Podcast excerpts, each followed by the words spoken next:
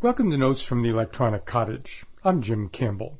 Though we're still far from completely being past COVID, expanding vaccination levels have made it possible to ease many travel restrictions. And along with the increase of heat and humidity, the arrival of increasing number of visitors reminds us that it's summer in Maine.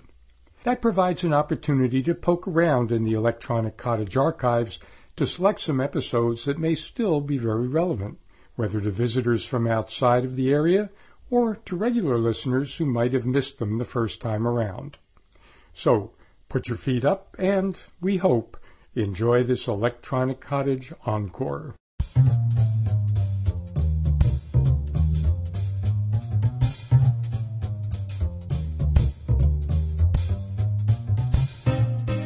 Welcome to Notes from the Electronic Cottage. I'm Jim Campbell.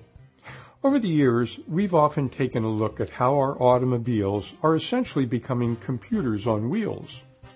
Newer cars have nearly a hundred different software-driven systems and often have nearly a hundred million lines of computer code in them. That's right, a hundred million lines of computer code in new cars. Some of that code helps run the black boxes that cars have and that almost no users are aware that their cars do have. Those so-called black boxes, known officially as Event Data Recorders, or EDRs, continually record short amounts of information in a loop. Older information is overwritten by newer information. Under federal regulations, newer cars must record about 30 seconds of information of 15 different types. Older cars may record less, usually 15 seconds or so. If there's an accident, police can sometimes access the information recorded on that black box to see what happened just before the accident. Insurers can use that information to help decide who was at fault in an accident and choose whether they're going to pay a claim or not. And of course, there is no national law that says who the data on that black box belongs to, or what authorities or commercial insurance companies have to do to get their hands on it. About 15 states do have some sort of rules saying that the information on the black box belongs to the car owner. In those cases, authorities must usually get a warrant to obtain that information. In other states, who knows?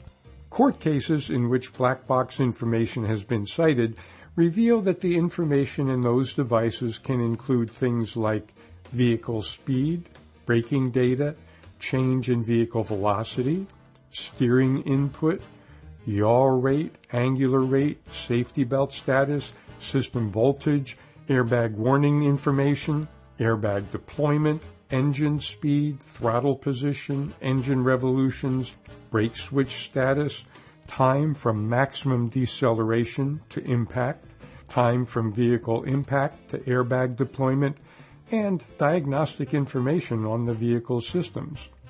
That is a lot of information. Raise your hand if you knew that your car was constantly recording that kind of information about your driving. Hmm, not too many hands up at all. We also know that insurance companies are giving discounts to drivers who install what are essentially computer monitors provided by the insurance companies in their cars. Those devices record things like the car's speed, how brakes are applied, and so forth. If those measurements fall within what the insurance companies think are safe driving habits, then the owner gets an insurance premium deduction. In this case, we know about the monitoring technology and choose to make that information available so that we can get something in exchange. Fair enough. We have a choice. If you have a pretty new car, it may have up-to-date safety features like automatic emergency braking, blind spot warning, adaptive cruise control, lane centering, backup cameras. Those are pretty cool features and can be very helpful for drivers and driver safety. Ever wonder how they work?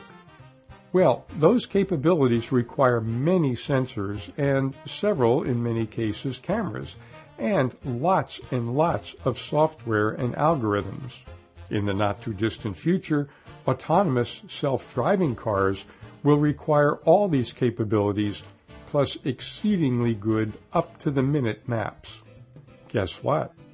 That expensive new car you're driving is using the data that your car is recording to create those maps.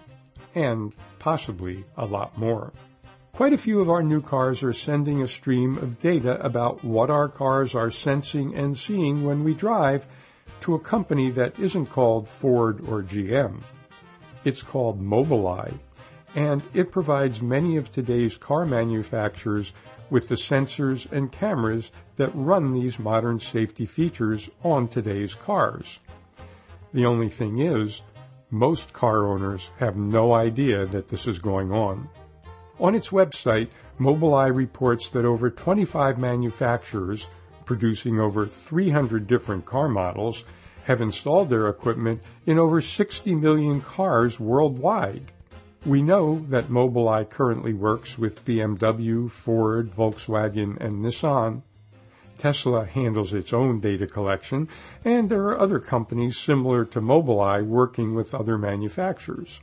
If you have a recent model from Ford or BMW or Volkswagen or Tesla, do you recall being asked if it was okay with you if all that data based on your driving was used by a third company? Probably not. When you turn on your car, you may have noticed a somewhat ambiguous screen, probably just for a few seconds, that somehow suggests if you use these features, you are consenting to blah blah blah. Or perhaps the pages long sale document you signed when you bought the car had some sort of buried legal boilerplate in it in which you give your consent to that kind of data collection.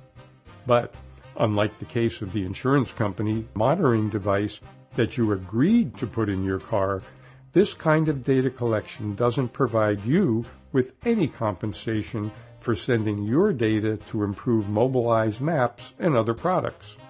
That type of data, by the way, will be worth hundreds of billions of dollars over the next decade, according to financial predictions. Guess what? Car owners are not getting any of that money even though the market for that data wouldn't exist without their driving. And then there's the question of privacy. There is, of course, no national privacy law in the U.S. There is one in the European Union, though, and a couple of states in the U.S. have recently implemented strong ones as well. In those places, consent is needed when personal information is gathered, and that could throw some wrenches into Mobileye's and similar companies' plans.